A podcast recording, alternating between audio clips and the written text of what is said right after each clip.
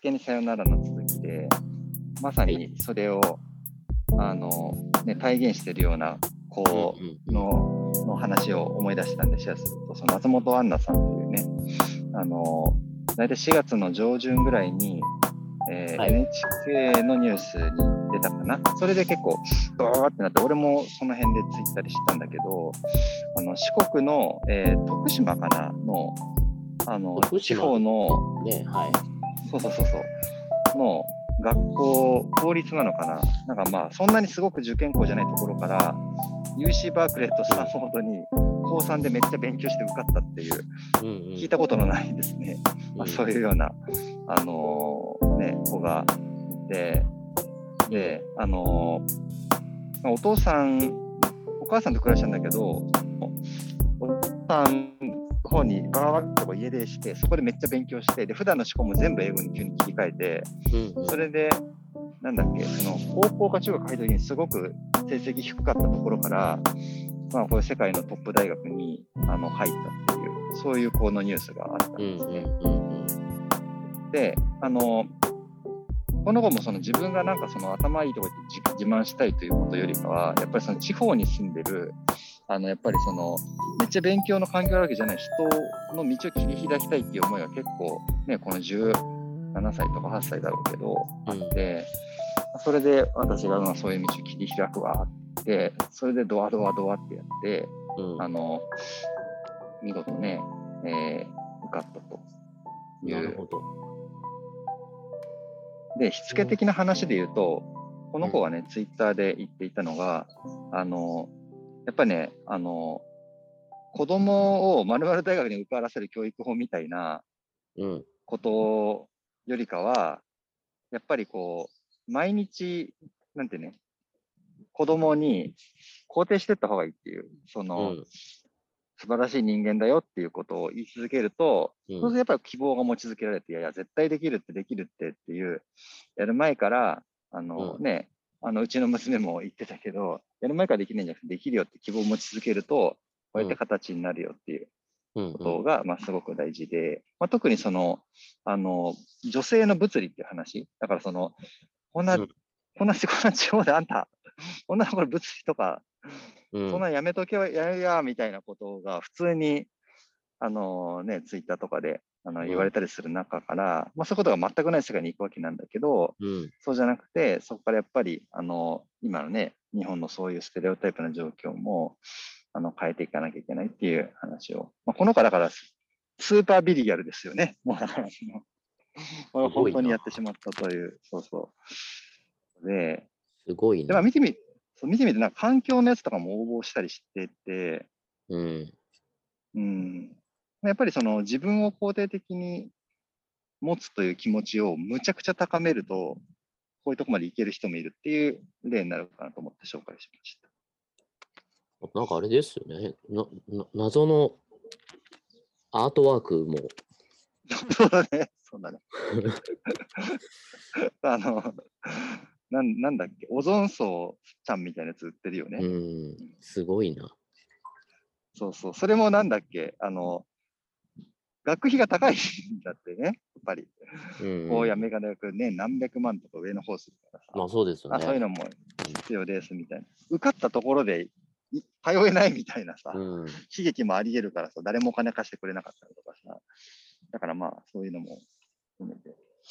なるほど。で、そう。うん、で、あの、この子は、あの、バシって言ったかな、その、バシネットワークみたいなのが、あの、海外の大学に行った10代の子たちが作っている、うん、あの、レポート、英語のあの、エッセイとか、ああいうの無料で採点しますよっていうのを有志で、あの、作ってるグループがあって、そこにすごく助けてもらったっていうふうに、あの、えー、うん、書いてて、えっ、とね、えっ、とね、えー、バシ、バシみたいな、えー、アトリエバシだね。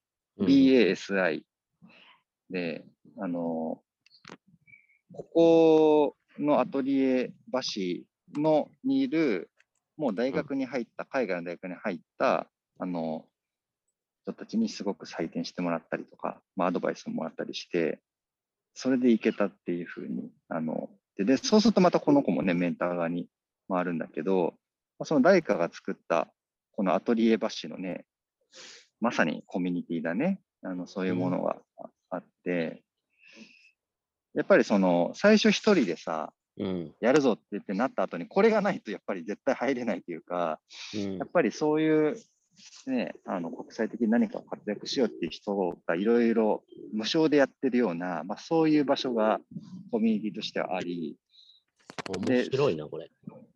そうそうそう、見えたアトリエ橋。はい。うんそうそう。ここがね、熱いんだよ。すごいな。アトリエ橋の遠くのノートの2つ目がですね、うんあの、ニューヨーク大学のアブダビ校の行った人の話で、うんうん。なんか全部無料らしい。てか、むしろお小遣いももらえるっていう、そのニューヨーク大学の UAE のところは。っていうのが、うん知らないよね、こんなとこあるとかさ。だから、うん。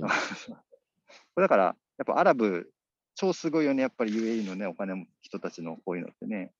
あの、うん。ニューヨーク大学と UAE 政府が組んで、うん。あの大学作って、でお小遣いも年間25万円もらえるし、うん。全部ただ、全部ただみたいな。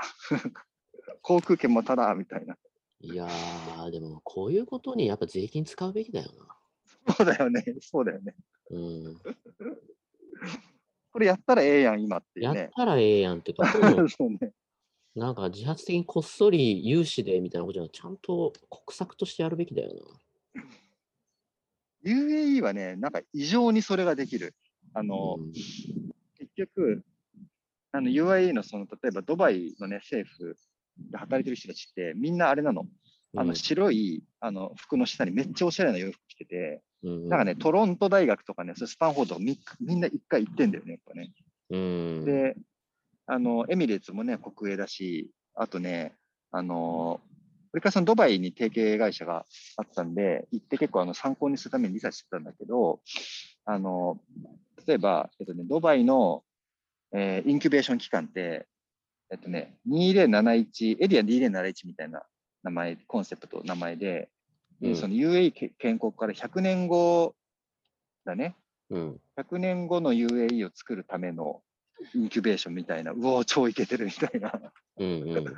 そういうのをこう、未来を信じて、そこをこう、お金集めて投資してやるっていうことが、うん。まあ、話ずれ違う、ちょっと UAE の原動力はもう、やっぱ砂漠の中で街作る人たちじゃん。うん。だから、マジでそれやってるんだよね。うん。うん。うん。これはね、ちょっとね、また中国、ヨーロッパとも違って、何もないところでめちゃくちゃ夢とプランを集めて、ドーンって作るっていう、うんこれはやっぱりね、UAE モデルだね。これはこれで参考になるけど。砂漠の国のモデルだな。そうそうそうそうそう。で、やっぱね、ここにね、オフショアっていう、あの、強い、あの、ビジネス戦略がやっぱり、まず、うん。オフショアだけじゃないけど、その、うん。ただで来れますっていうのがあって、その分国が、ね、その、長い、あの、お金のプランで見てるからできることだけど、読んで、うん。で、それがあった後に、じゃあ、あの、街ができてきたら、オフショアの後に、じゃあ、スマートシー大国になってとかさ、貿易でとかいろいろ乗ってくるんだけど、まあ、このオフショアのから始まる方がすごく強いよね。なるほどね。うん、なるほど。オフショアから、そうですよね。そうん。まあ、そうね、話一回戻ると、はい。あの、ししつけにさよならっていうことで、あのね、自分のことを信じてできると思ってうん。やることで、こんなふうにできてる人たちもいるし、うんそこにはこのアトリエ橋というね、素晴らしい、やってきた人たちのやっぱりアルムナイコミュニティみたいなね、ものがあり、っていう、やっぱりそこの、があることで、あの、いいサイクルが生まれていってるし、まあ、その国際的に活躍するって言った時にね、あの、当然年上の話を、人とかね、事例を聞いたりすることもいいけど、このぐらいこういう若い世代のね、話も聞いてみたいなっていうふうに、うん、素晴らしい人たちがね、いっぱいいるから、なるほど。これはすげえいいモデルだな。これ素晴らしいよね。うん。あとこれなんかし、あんまり所属ってないじゃないですか、どこかに。そう、スクールってわけでもないし、開かれてるコミュニティだから、出入りも自由な感じ？うん。うん、やっぱ教育とかってそういうことの方がやっぱり自発的になるんだろうな。所属ってもうなんか押し付けになってくるじゃないですか。まあ、あの、ギブテイクだよね。うん、やっぱり、うんなんとか塾みたいになると、教わるっていうことになると、その先生からの押し付けの教育にはなるんですけど、こういうコミュニティって自分で取りに行くから、学びを。そうだね。うんうんうん。で、出るのも自由だし、入るのも自由だしっていうことの方が、やっぱ、なんか、うん、自発性？そうだね。うん、思った教育、育成みたいなことにはフィットしますよね。そうだね。まあ、あのうん、先週話したオープンワールドあ、そうです、そうです。はい。っていう話にうもん。なってくるけれども、でさ、そこには明確なでもここ目的があるよね。そうそうそうそう。日本から海海外のあの、うん一流大学に受かる人を増やすっていうさ、そうですよね。それのためならば集うわけじゃない。うん。なんかこういうことなんだろうな、やりたいと今思い始めそうだよねたことって話そうですよね。そうだね。うんこれは一個、あの、モデルとしてめっちゃいいですよね。だから中心にはやっぱり世の中をこうしていきたいよっていうことがあって、うん。うん。で、そこ自体はね、別に出入り自由で、うん。あのー人がね、出会ったりして繋いでいくんだけど、で、まあ、その周りに、あの、どんどんね、ビジネスが生まれればよし、ビジネスじゃなくて、うんまあ、結婚してもよしとか、うんそういうようなね、ことが生まれていくようなのが、オープンワールド型の、まあ、モデルなんだろうね。いや、本当そうですよね。あのバンド組んでもよしとか、そういう。そうそうそうそう。うん。そうだね。うん。面白いな。これはちょっと参考になるな。